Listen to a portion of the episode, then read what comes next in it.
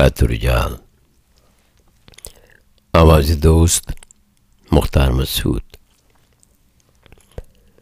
قحط میں موت ارزاں ہوتی ہے اور قیت الرجال میں زندگی۔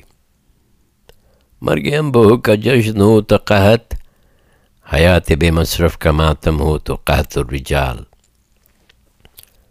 ایک عالم موت کی ناحق زحمت کا، دوسرا زندگی کی ناحق تہمت کا۔ ایک سمع حشر کا، دوسرا محض حشرات الرس کا۔ زندگی کے تعقب میں رہنے والے قحط سے زیادہ قحط الرجال کا غم کھاتے ہیں۔ بستی، گھر اور زبان خاموش، درخت چھاڑ اور چہرے مرچھائے۔ مٹھی موسم اور لپ خشک۔ ندی، نہر اور حلق سوکھے۔ جہاں پانی موجیں مارتا تھا، وہاں خاک اڑنے لگی۔ جہاں سے میں برستا تھا، وہاں سے آگ برسنے لگی۔ لوگ پہلے نڈھال ہوئے، پھر بے حال۔ آبادیاں اجڑ گئیں اور ویرانے بس گئے۔ زندگی نے یہ منظر دیکھا تو کہیں دور نکل گئی۔ نہ کسی کو اس کا یارہ تھا، نہ کسی کو اس کا سراغ۔ یہ قحط میں زمین کا حال تھا۔ اب دل کھول کر برسا، چھوٹے چھوٹے دریاؤں میں بھی پانی چڑھایا۔ دیکھتے ہی دیکھتے ایسا جل تھل ہوا کہ سبھی تر دامن ہو گئے۔ دولت کا سیلاب آیا اور قنات کو خس و خاشاک کی طرح بہا کر لے گیا۔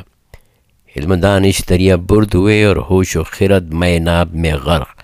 دن ہوا و حوث میں کٹنے لگا اور رات ناو نوش میں۔ دن کی روشنی اتنی تیز تھی کہ آنکھیں خیرہ ہو گئیں۔ رات کا شور اتنا بلند تھا کہ ہر آواز اس میں ڈوب گئی۔ کاروان راہ میں ہی رخت سفر کھول دیا۔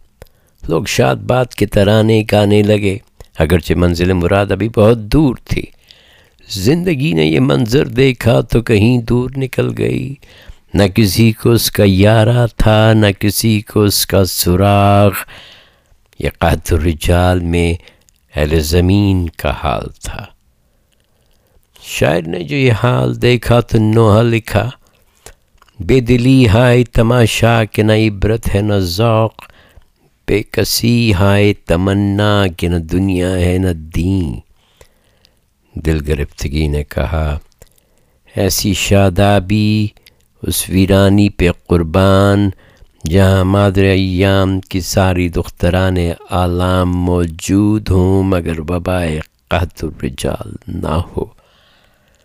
اس وبا میں آدمی کا یہ حال ہو جاتا ہے کہ مردم شماری ہو تو بے شمار مردم شناسی ہو تو نایاب۔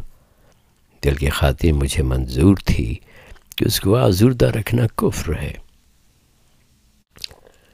اس کی کشادگی کے بہت سے طریق ہیں جو موقع کی مناسبت سے اختیار کرتا ہوں۔ مجھے یاد آیا کہ دلجوئی کے لیے ایک بادشاہ چھپ کر اپنی پرانی پوستین سراخوں سے لگاتا تھا۔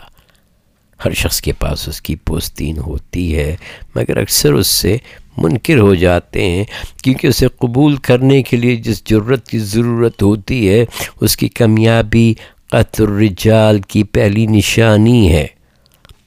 خود فراموشی کے فریب سے بچنے کے لیے پوستین ہمیشہ سنبھال کر رکھنی چاہیے، اور جب دل تنگ ہو جائے یا سنگ بن جائے تو اس سے کشادگی اور گداخت کی مستعار لینی چاہیے۔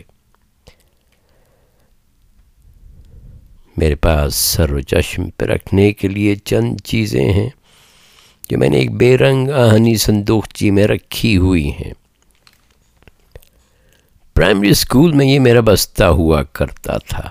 اب اس سے بہت سے کام لیتا ہوں۔ یہ کبھی پوستین ہے، کبھی چراغ اور کبھی جام ہے۔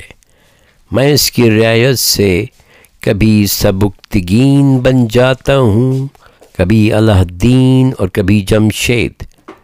یعنی کبھی خود شناس، کبھی دم بخود اور کبھی خود مختار۔